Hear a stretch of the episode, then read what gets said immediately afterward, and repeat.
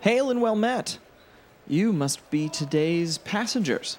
Well, welcome aboard, welcome aboard. Your cabin is right this way. You'll find it all well stocked, ready for you. If I can just check your tickets, yes? Okay, everything seems to be in order. And who am I? Well, I'm Drew Broussard. I'll be your host, your guide, your tour guide, as we embark on an intrepid voyage, a voyage into genre.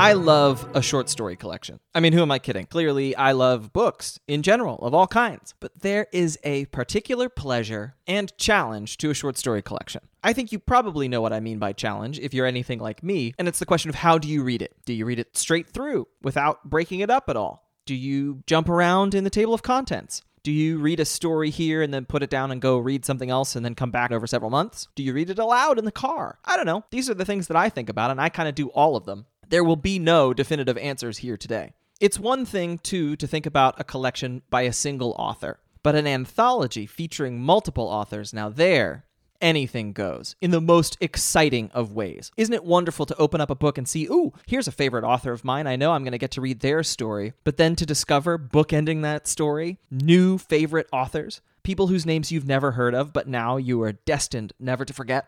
So, you guessed it. Today, we are thinking about curation and collection. And we're starting with two anthologies, brand new, featuring a ton of voices who are brand new to me, who I definitely can't wait to see what they do next.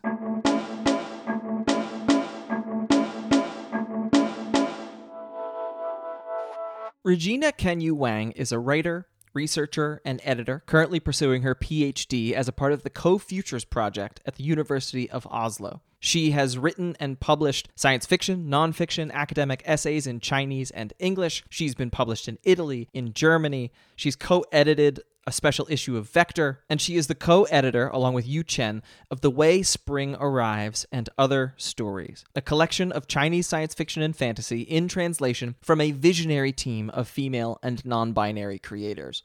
This collection lives up to its subtitle. It is truly visionary. Everything about it, the collaborative editorial process, the scope of the writing, the fact that the editors decided to include essays, and those essays are wound throughout the collection, not just included at the end for the people who like the nerd stuff. It is an open hearted, forward thinking collection. And when I started talking with Regina, I had to ask the obvious first question Where did the idea get its start? Actually, it was during a launch discussion between Lindsay and Ruoxi from Tor and Tor.com, and also Emily and I. It was back in the spring of 2019. We were talking about doing something together and uh, then maybe starting an anthology of all women and non binary creators. All of us got excited about the idea. So we went back to report to our institutions and then got this full support uh, from both Tor.com and also from Storycom. And so from then, we've been working together on this anthology very closely and interactively.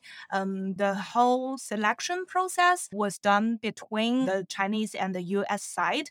Like on the Chinese side, we invited Yu Chen, who is another experienced editor in both speculative fiction and mainstream fiction in China. So she did the first round of screening of stories, and then she will share with me and discuss with me. And then we provide the recommendations to Lindsay and Ruoxi, and then they will see which stories interested them. So that's kind of like how we started, and we've been working very closely together since then. That doesn't sound like too many other collection processes that I've heard of. It sounds sounds even more collaborative. That shines through. There is a marvelous feeling of everybody working together. I know that sounds like a silly thing to say because, of course, that's what you're doing, but it's really cool to hear that it was so deeply collaborative from the start. Yeah, exactly. I think this anthology is unique because it's like a collection of Chinese science fiction and fantasy stories, and we translate them into English. I know that there have been other anthologies of Chinese science fiction, like Invisible Planets and Broken Stars and the Reincarnated Giant, which are also great, and uh, they are translated by one or two persons. But for this one, the editorial team work together closely. And also we try to invite different translators and match them with different stories. We try to see the style of translators, the voice of them, and match them with the most suitable stories in Chinese. So in this way, I guess it's to showcase not only the richness of the original stories in Chinese, but also the richness in the voices of translators.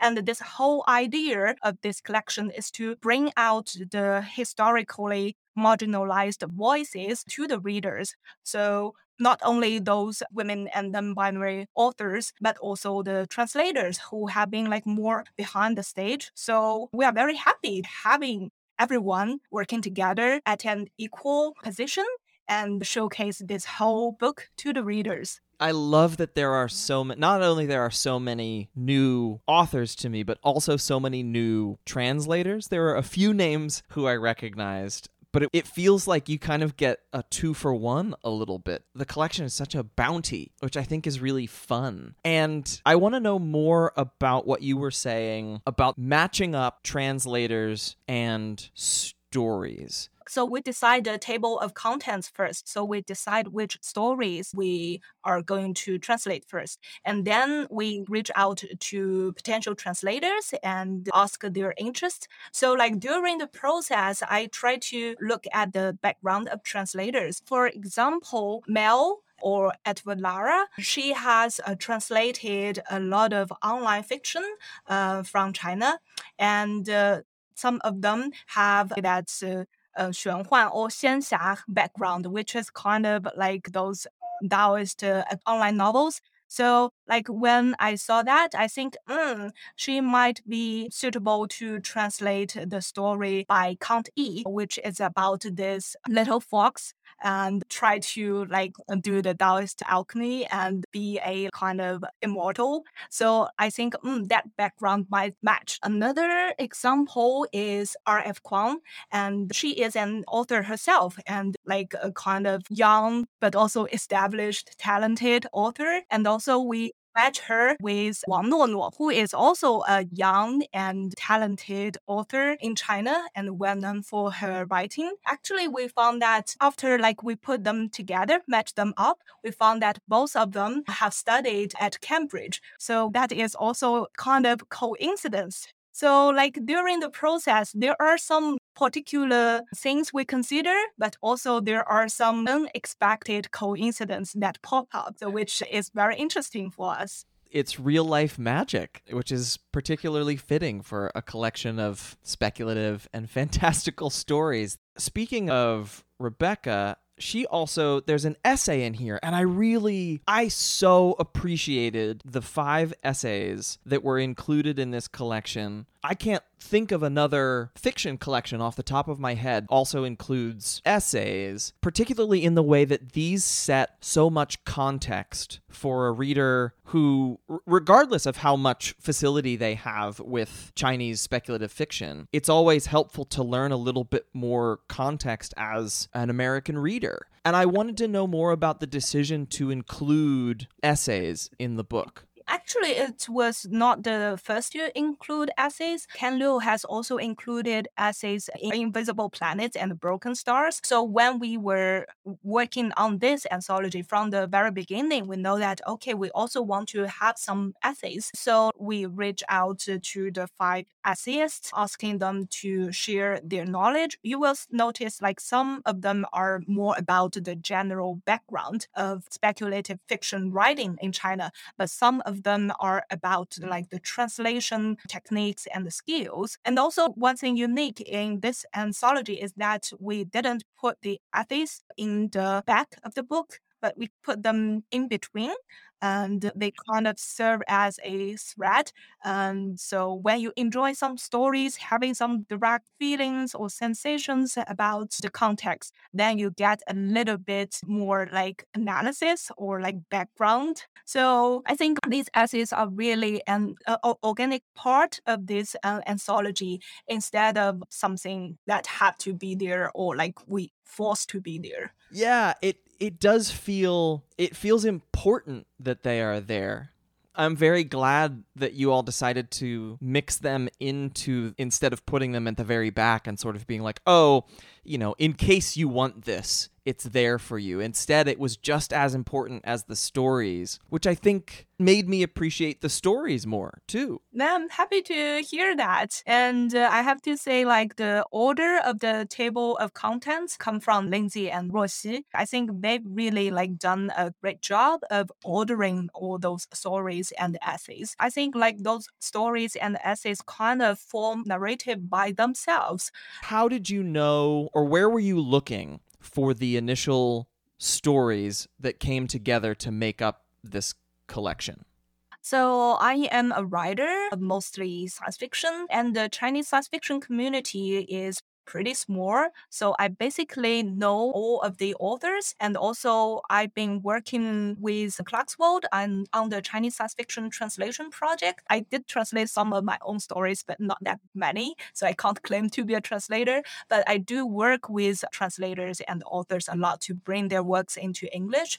So for the science fiction authors, I reach out to them and ask them to share stories. And for the fantasy stories or like those those magical realism stories, actually, sometimes for some of the authors, I had to reach out to them via social media and saying, hey, we are working on this anthology and I admire your work and could you share some of your stories? And then got some positive answers from like those authors that I have loved for years since my like teenager years. That is a very like good experience. I was reading about the work that you were doing at Arizona State when you were an applied imagination fellow. And there was something in the synopsis of your Her Imaginations project about exploring how creators promote non dualistic thinking in their work as a way to reframe conflicts and imagine a more inclusive, harmonious future. And that's such an elegant, beautiful phrase on its own. And I would love to hear more about where you hope to take your work, whether that's as an editor or as a writer or as an artist in general. Mm, thank you so much. Yeah, actually, like this idea came from my research because I'm currently uh, working on works by mainly women authors uh, from Chinese science fiction to look at uh, the gender and environmental perspective in their works. So, like this non-dualistic thinking mainly come from my research work perspective, and I have also been trying to apply it to my like writing and also like in in general editing work. In writing, I think I try to portray a world where human and non-human do not have that specific boundary. I try to like make it more blurry boundary that is particularly referring to the paradigm of yin and yang from the ancient Chinese cosmology. There are like the white side and the black side, but there are white in black and the black in white. Those two sides are never stable.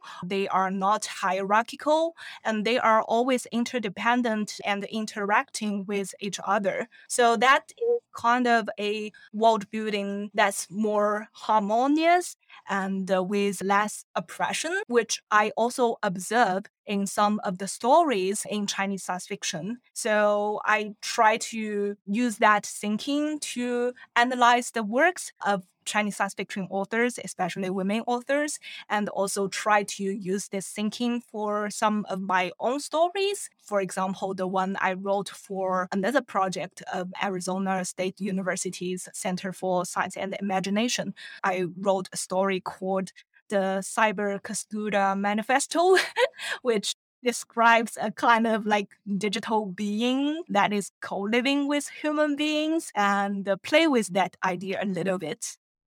This is a big question, and we can take it in whatever direction you'd like. What do you see the future looking like for female and non binary science fiction writers in China, for Chinese speculative writing in general? For the increasing cross pollination between Chinese and Western writing. What does it look like to you from the point of view of both a writer and editor? That is a pretty interesting question. I was actually just uh, listening to a lecture on China Futurism by Professor Wu Yan, who is one of the leading scholars in Chinese science fiction studies. So he has been talking about the different kinds of futurisms in Chinese science fiction writing. And uh, also, especially for women and non-binary creators, I've been like doing the interview series not only authors but also editors and entrepreneurs of women in Chinese science fiction for that Her Imagination project. So I also asked them similar questions. And I think the simple answer is that we kind of expect to see women, non binary, or other marginalized groups play various roles or different roles in those science fiction stories instead of being someone to be saved or someone that is oppressed or suffering. They can be scientists, they can be astronauts, they can be engineers, and they can also be artists, they can be moms, they can be anyone. So I guess that is something that the American or Anglophone science fiction has already moved away from this stage of gender portrait. But still, in the current Chinese science fiction, we still see a lot of stereotypes, not only on like women characters, but also on like men characters. So there are like more rich characters, but we still want more. So by creating those stories, we manage to have the future readers see that there are multiple possibilities. There are unlimited possibilities. Everyone can have a role and have different roles they want in the future that is portrayed in science fiction stories. So I guess that is something like the main purpose that I'm aiming for. It's one of my favorite things about speculative fiction, science fiction in particular, I think. Th- the power that it offers us to be able to imagine a different world. And by imagining that different world, maybe make somebody else believe that our world could look like that. There's something really powerful to that. Exactly. And it makes me, it's not lost on me that this collection came out and is being celebrated in America at a moment where tensions between China and America on a geopolitical scale are high, let's say. Do you have hope that storytellers everywhere across the world do you do you see do you see that hopeful positive change starting to bubble up through the stories into the popular culture if that makes sense? I don't want to be so reductive as to mm-hmm. ask, can fiction change the world? Yeah, I, I believe so. I totally believe so because like story really have the power to influence people because story is the way we learn about the world. Of course, there is like real life kind of mundane life we live through, but story always portrays that possibility that we can aim for. And uh, for speculative fiction, especially because we write so much about the aliens, like those people or those species or those beings in general that are different from us. So by reading speculative fiction, you kind of have to be able to empathize with the others. So if you can empathize with the others in those stories, you will also learn the ability to empathize with other people from different countries, different cultures. So even if there is a tension between governments, I believe that the people shouldn't bring that like tension as a war between the possibility of different cultures communicating with other. So I guess, yeah, that yes, my simple answer is yes. I, I hope so and believe so. And speculative fiction especially have that power.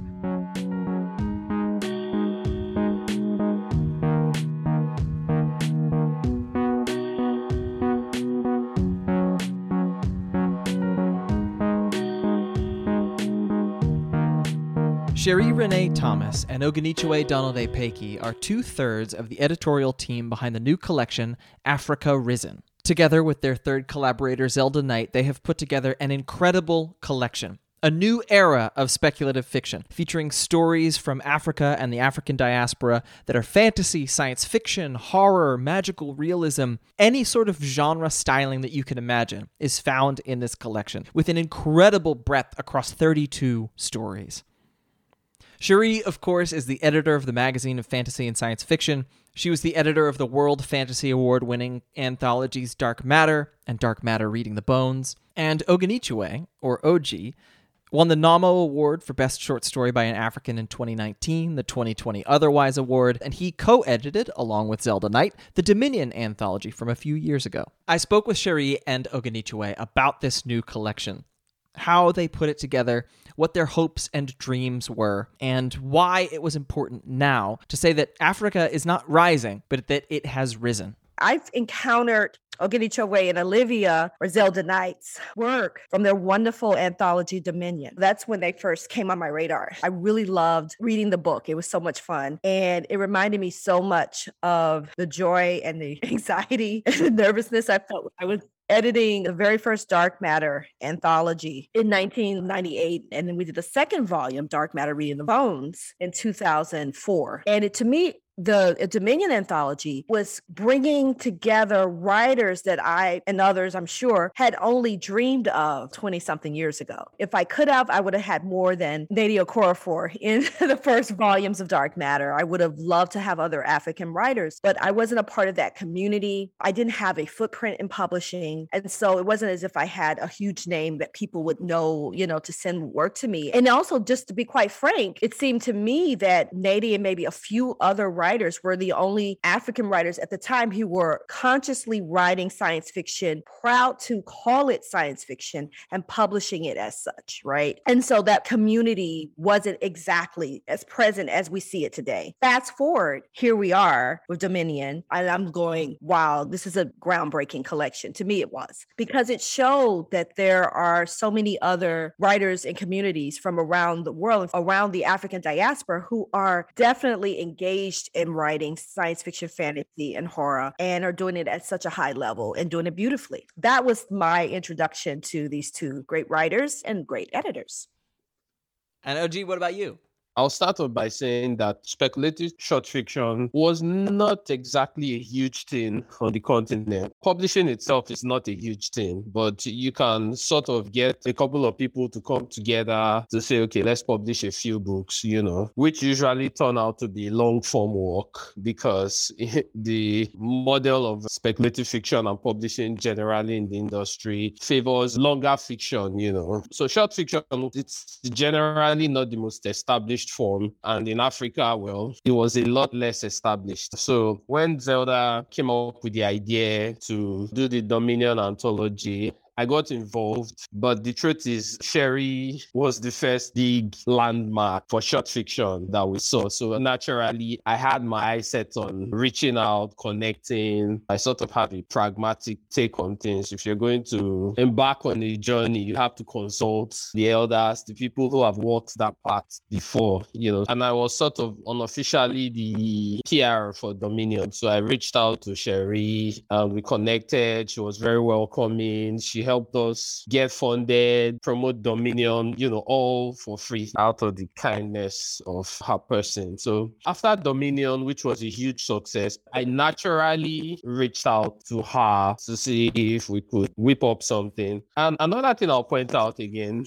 I mean, she was the landmark, like I said, the largest, the most visible landmark for speculative short fiction anthologies. We always refer to Dark Matter. As a matter of fact, Dark Matter had a proposed third volume, which was never done. But I saw the page for it on Wikipedia. Yeah, it was going to be Africa Rising, and then the world had came, history changed, and there was like, no, we can't call the book Africa Rising. We're going to get slammed. but that was like, oh, you know, that was almost 20 something years ago. Yeah. So I reached out and I was like, oh, you know, you had this vision and it's still viable. And why don't we do something about it? And so Africa Rising was born. Although I am curious, would you ever have gone back to it? I had been asked a couple of times because there were some writers I reached out to to contribute to it. But then when I looked around and there was, like you said, there was Ivor Hartmann's collection and some other writers had done books. There was a magazine. I felt like perhaps it was unnecessary at that point. I felt like what I had envisioned for the third volume of Dark Matter was already in the world. You know what I mean?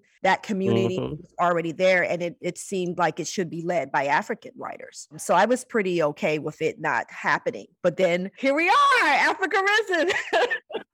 yeah. What I like that you all have a deep history with working on anthologies and collections. You're both fantastic writers in your own right, but you also both have this eye for bringing writers together, bringing a community together. And I'm wondering if either of you, both of you, would share some thoughts about what you see the role of collections like this being in the genre landscape today, or however you sort of want to think about it. I feel like my relationship with Zelda is the quintessential Black African diasporan continental connection. Zelda had an ideal, had a drive that I was unaware of, you know, at a certain point. And it also turns out that I had a certain approach, I had a certain energy that was also something that was substantial. So when we put them together, it became something that blew up into Dominion, which was able to impact both communities. So I feel like both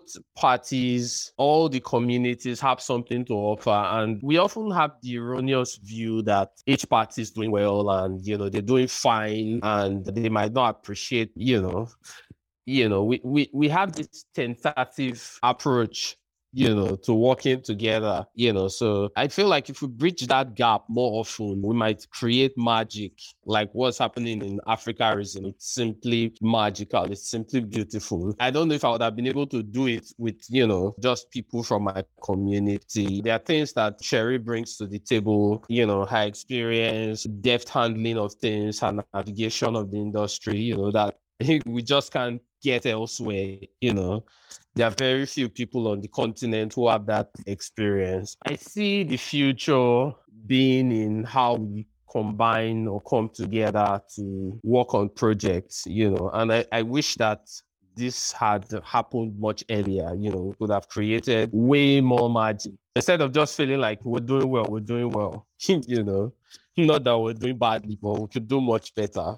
Yeah, for me, the short fiction form is a masterful form, right? Which is why I love it. I know that's why OG loves it. For me, anthologies are like the heart of our genre. It's where you are able to find and discover new voices that you might not have found before. It is a place for experimentation. It is a space for emerging writers to begin building an audience. And it's an opportunity for readers to get a taste of a multitude of ideals and aesthetics and themes and ways of storytelling and takes you around the world and across time, across geographies. So for me, short fiction, especially ones that are original volumes, like original short stories, that is where you can get a peep into what the future is going to hold. Um, some of those writers that were in Dark Matter were unknown to most readers at the time, and now they are doing beautiful work in the genre and have influenced so much. One of the writers, Pam Noles, indirectly helped inspire Matt Ruff's Lovecraft Country from a blog that she wrote about being a fan, a black fan in the genre and and the you know and the different experiences that you have. You know, I've got Pulitzer Prize winners that came out of that collection, National Book Award finalists, New York Times bestsellers, science fiction grandmasters.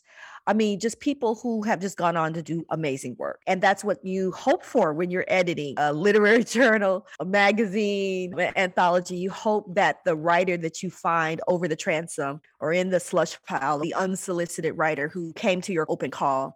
And that's what I see the role of anthologies like Africa Risen doing. I'm hoping that some of these writers who may be new to readers are able to do other great work. And like OG said, collaborate on other projects that have not yet been imagined because we do have a lot of different skills and resources. I feel like we're going to have to look ahead after this book is published, maybe five years, and see where some of these writers are in terms of their own work and the new projects that they create. But definitely, the role of short fiction is the role of discovery. Oh, I love that you say that because I found myself, there are authors in this collection who I have loved for a long time. And then there are authors who are brand new to me. And I do, I have them in my little notebook to, to, to wait to see where their name pops up next. And it, you kind of already answered this, Sheree, but I'm curious about this is a collection of all new stories that you all went out and you got new stories for this collection and and the difference between doing that and doing sort of a more retrospective anthology or even even a survey of the current scene anthology you know your year's best or something. I will say this we received a lot of submissions and zelda og and i we made our list of stories that we really loved and then stories that we liked and then stories that were on the border like if we had to you know if we weren't able to get certain stories because sometimes things happen and so Africa Risen is a culmination of us comparing those lists and talking it out and working through the stories and thinking about the kinds of stories that we wanted to have. So I will say this there were other stories we absolutely did enjoy and love, and they could probably be in another volume. And some of these writers, and the same thing happened with Dark Matter, and I suspect probably happened with Dominion, sent us multiple stories. But what I love about this collection is that you get not only stories that are like science fiction, off earth science fiction, or on earth science fiction, but you also get fantasy stories that are not just dealing with African folklore or African mythology or African spiritual traditions, but also fantasy that takes us in other directions. There's also some pretty scary stuff in here. yeah. pretty disturbing stories that are deliciously weird, wonderfully weird and deliciously disturbing. And I mean, if we included a map, like if there were a map in the volume, it's taking you to different parts of the continent of Africa and the diaspora, right? One of our writers, he's African, but he lives in Russia. You just have people from all over the world who are telling you stories. And some of them are rooted in their particular culture, some of them are rooted in other cultures, and some of them are completely new original that comes out of the the realm of their imagination, right? And I feel like it's stories that that expand our idea of what you can do in science fiction and fantasy. I felt so much of that. The breadth was so incredible and it felt like there were even new cross pollinations of micro genres that were popping out of this collection like seeds. It was really cool. I feel like it expands our sense of who is a part of our fandom too like who was a part of fandom. I remember in the early days, my first actual science fiction convention I went to was because of Dark Matter. I've been a science fiction fan all my life, but I it never occurred to me to go to a con. One, I always feel like I can be marginalized at home for free.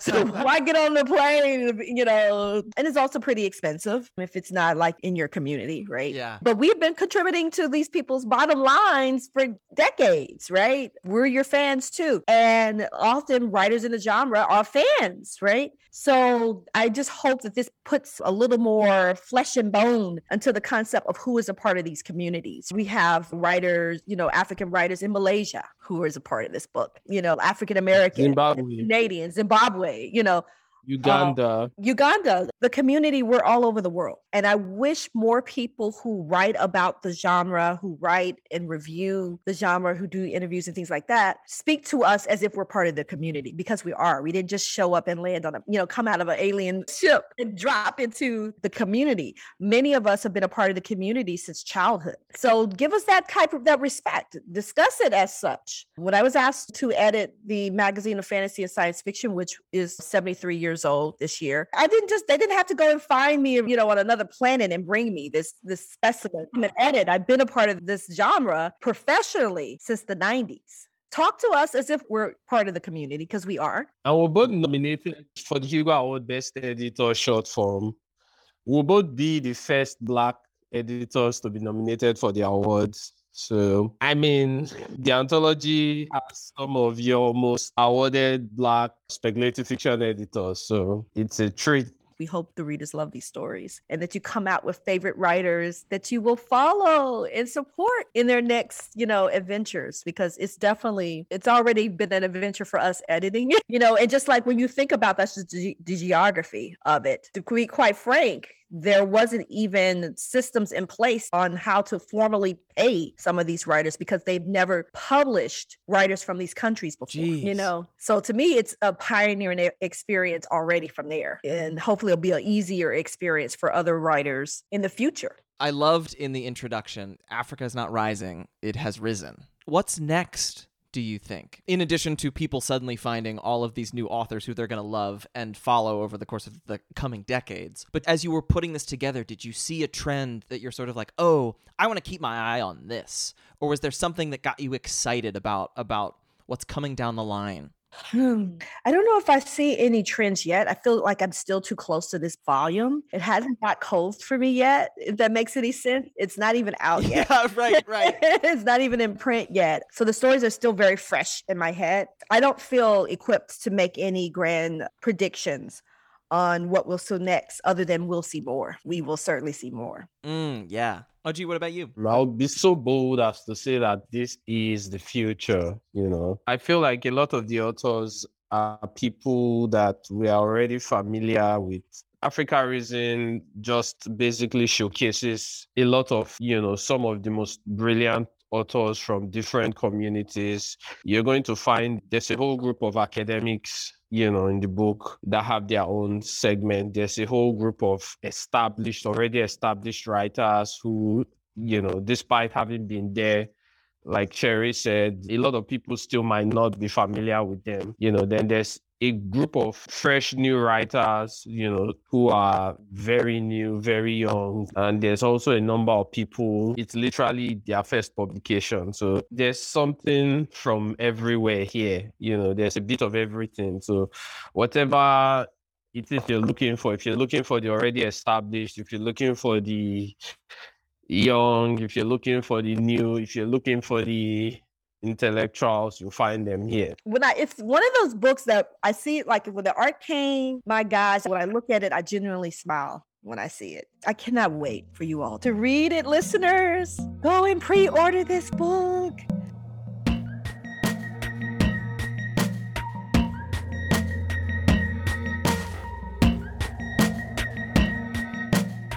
As I was putting this episode together, I kept using the word curator to think about the editors who I was talking to from these two anthologies. And I know that that word is often used specifically in the context of art museums or museums more generally, but it felt right to bring this idea of curation together with editing. And so it made me think, perhaps to close everything out, why not actually go talk to an art curator? Then I thought about one of the more interesting art museums I think I've ever been to, the Huntington Library in Pasadena, California. I'm lucky enough to have family who lives out there, and my grandmother in law, in fact, was a longtime docent at the Huntington. I reached out to her, and she connected me with Melinda McCurdy, who is the curator of British art at the Huntington. I asked Melinda to talk a little bit about how she approaches the work of curation at the Huntington, and she had some fascinating things to say about her work, the institution's work, their interactions with audiences, and how all of that gets tied up together with that most famous of Huntington paintings, Blue Boy. How I think about it, I am responsible for the maintenance and interpretation of the collection here at the museum. And by maintenance, I mean not only the care, but the display, and then interpretation ties into the display as well. I do a lot of in gallery interpretation, so that could be translated to exhibitions or sort of single displays. Let me just start with those because those are kind of what most people think about when you think about what a curator does. One of the projects I worked on over the last few years, the interpretation surrounding the conservation of the Blue Boy, which is the Huntington's most famous British portrait. I worked with our um, senior paintings conservator, Christina O'Connell, to develop an in gallery display, which would not only tell people about the history of the object, but also tie them into what was currently happening to it and how conservation is an important part of museum work that normally people don't see. And so we did this on view in the public space of the gallery and were able to engage people in the actual processes of museum work. People were able to view what was happening to the painting in real time. And then when my colleague was not working on the painting in the gallery, we had a lot of interactive materials that visitors could engage with. So sort of a touch screen here and there that talked about various aspects of the project, the history of the painting, questions we were hoping to answer with our investigation into its materiality, and also fun little things that you could touch a button and the x-ray would show up and show you what was underneath the paint layer that you could see. So to me, that sort of engagement of the public into the ideas that we are actively working on as curatorial staff, you know, that's one of the more exciting parts of my job.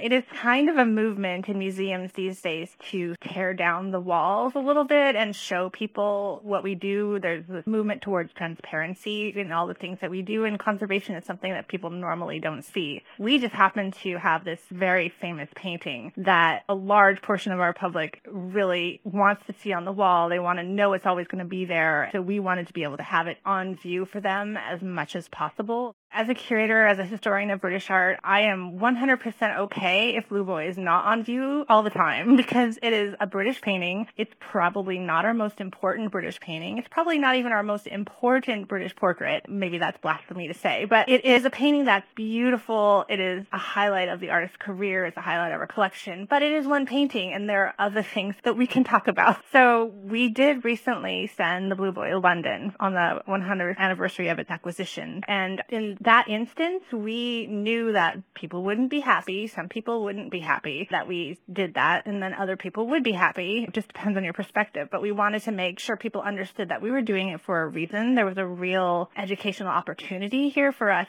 to have the painting be seen in a different context within the collection of the National Gallery as opposed to within the Huntington collection. And there's a whole publication that came out of it. And then we also, on that same occasion of the 100th anniversary of the acquisition of Blue Boy, we commissioned Kehinde Wiley to do a portrait using Blue Boy as the model. And so that took the place of Blue Boy while it was traveling to London. And it was a revelation for people to see this figure that wasn't Blue Boy. It was a young black man from Senegal standing in place of Blue Boy and to understand what they were seeing, how it was different, what the different impact of it was versus what they expected to see or what they normally would have seen. I think that was a real great educational experience for people. I hope it was. Well, museums are institutions that preserve history, but we don't necessarily find ourselves bound by that. I think we like to look at things in new ways. And I, you know, as a person who studies historical European art, I have a certain set of materials that I have to work with, but I don't have to say the same stories about it over and over again. We can't just look at the glamour of the portraits and think, oh, that's all there is to it. I think museums are starting to look at their collections in new ways. I'm working on a project that'll look at gender. I'm working on a project that looks at environment and science. So blending those stories with the traditional view of the collections that we have is really it's an exciting way for people to learn something new. I think it's a way for people who may not have found particular things that interesting to get interested in them. My hope is always that people understand that history is something you can learn from and the way we interpret it says a lot about our position in society today.